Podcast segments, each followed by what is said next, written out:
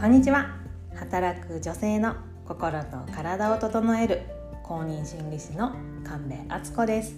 本日もお聞きくださりありがとうございます。妻として、母として、そして社会で輝く一人の女性として、家事に仕事に子育てにいつも全力フル回転のあなた、今日も一日お疲れ様です。そんなあなた、自分を後回しにして周りの人のためばかりに力を尽くしていませんか？人が幸せであるためには自分を満たすことが初めの大切な一歩だと言われています。あなたが自分を満たしつつ、あなたらしさという軸をしっかり持って、ありのままのあなたを大切にしながら毎日を心地よく過ごしていくメソッドを紹介させていただきます。はい、今日のテーマは自分とつながるみっつのステップというお話をさせていただきます。結論からお伝えしますと、そのステップとは、いちステップ目気づく、にステップ目認める、さんステップ目話し合う、このさんステップです。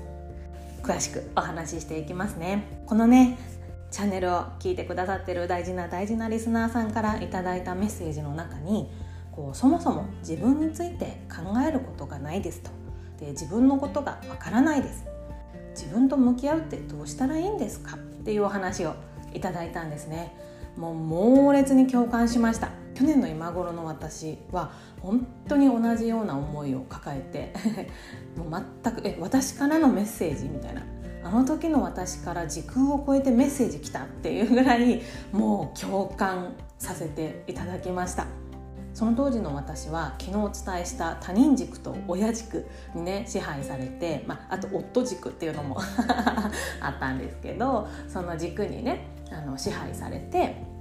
もうただ目の前のことをこなす、子供を保育園に連れてって、で時間の間も全力で働いて、そしてまた帰ってきたら子供たちの寝かしつけまで駆け抜けて、で夫はね基本お家にいないので、もう全部一人でやるっていうね日々を過ごしておりまして、ちょっとね今私の苦労自慢みたいになっちゃいましたけど、こういうねお母さんすごく多いと思います。うちはね単身赴任なので、まあその夫のねご飯やら身の回りのことを平日はしなくていいっていうねメリットって言っちゃうとあれかもですけどだね、こう旦那さんが帰りが朝も早くて帰りも遅くて、子供が起きる前に出勤して、子供が寝た後に帰ってきますと、そういうお家なんてね、あの私のその当時の生活に加えて、旦那さんのご飯の準備もして、で旦那さんの食器の片付けまでして、まあ、それぐらい旦那さんがねしてくれよってちょっと思いますけどまあねそれは各家庭のご事情があると思うので、まあ、そこは置いといて、もうねそういうお家の方がね今の時代多いと思うし、ですごくねあの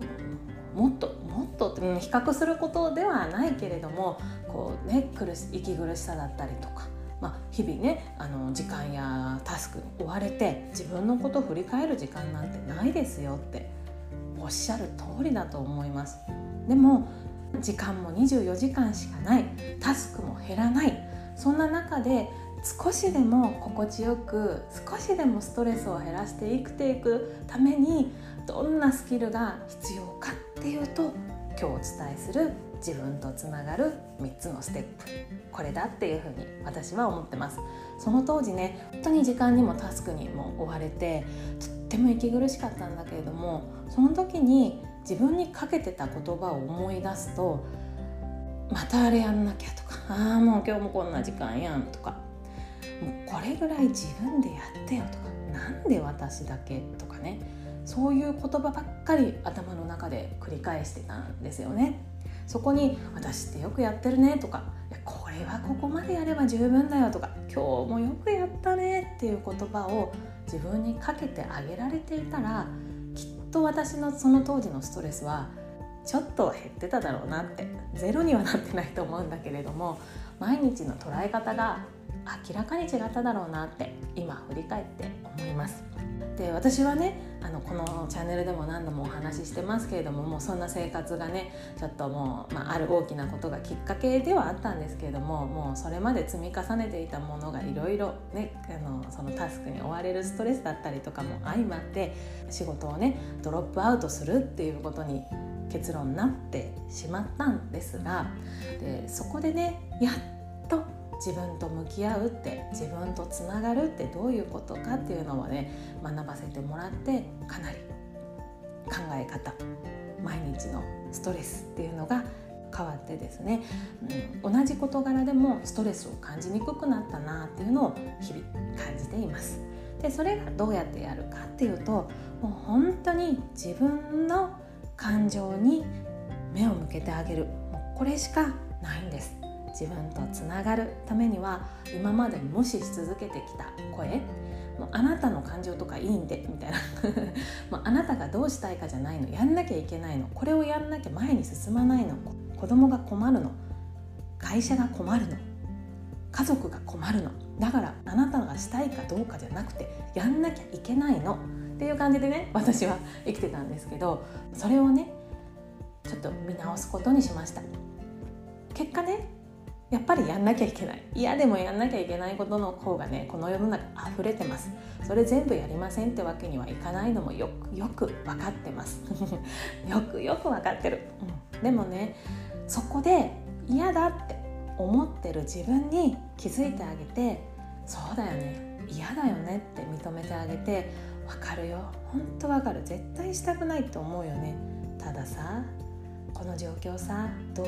私がやらなかったらどんな結果になるかな、やらなかった結果とちょっと嫌だけど、まあ、やってみた結果どっちがあなた居心地いいかなって自分と話し合ってみて、いやそれでもやりませんってなったらすいませんもうここからはできませんって言うし、いややっぱちょっとこれはやっぱやっときますかねってなれば、まあ、嫌なんだけれどもやってみる。でもねその時嫌なんだけどもやってみた時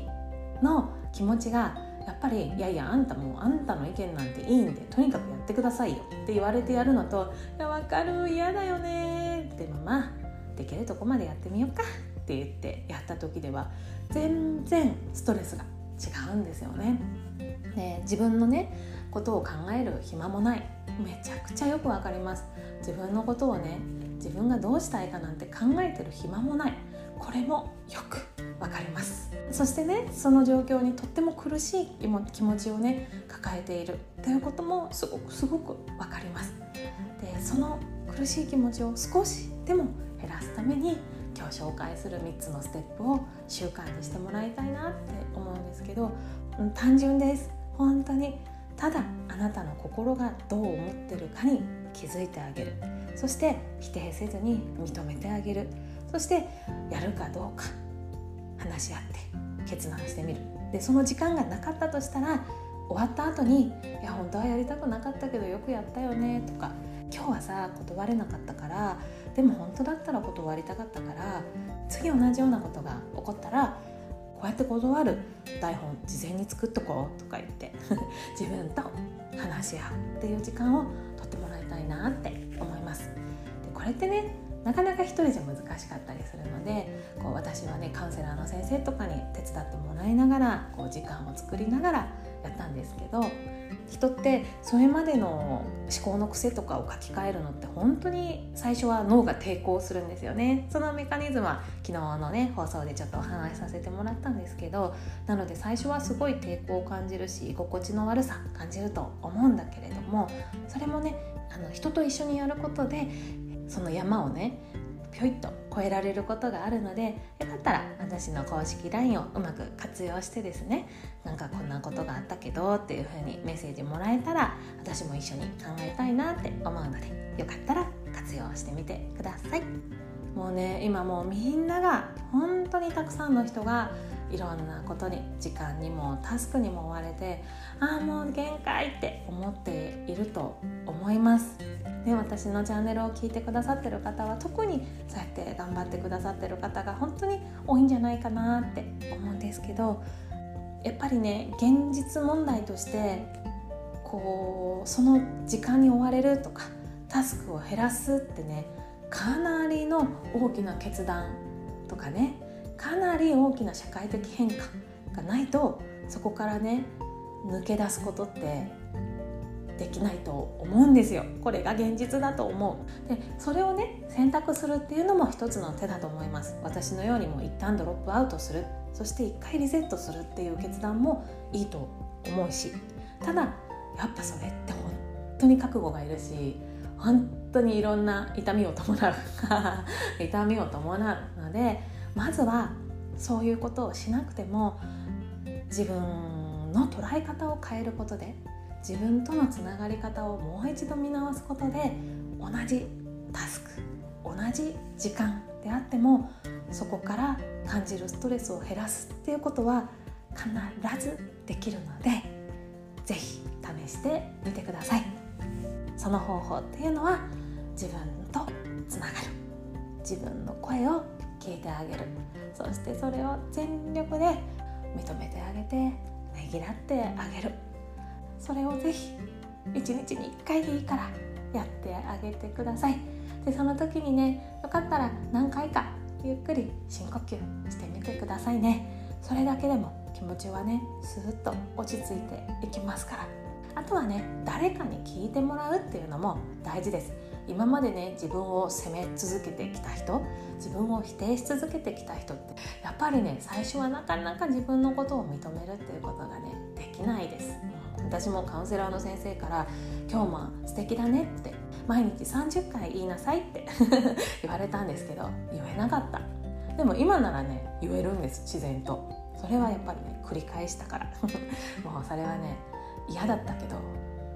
言えば言うほど気持ち悪いと思ったし、そんなこと意味あんのかなって思いながらやってたけど、鏡を見るたび、今日もよくやってるね、今日もいいね、今日も素敵だねとか、今日もいいお母さんだねとか、嘘でも言うそれをねぜひ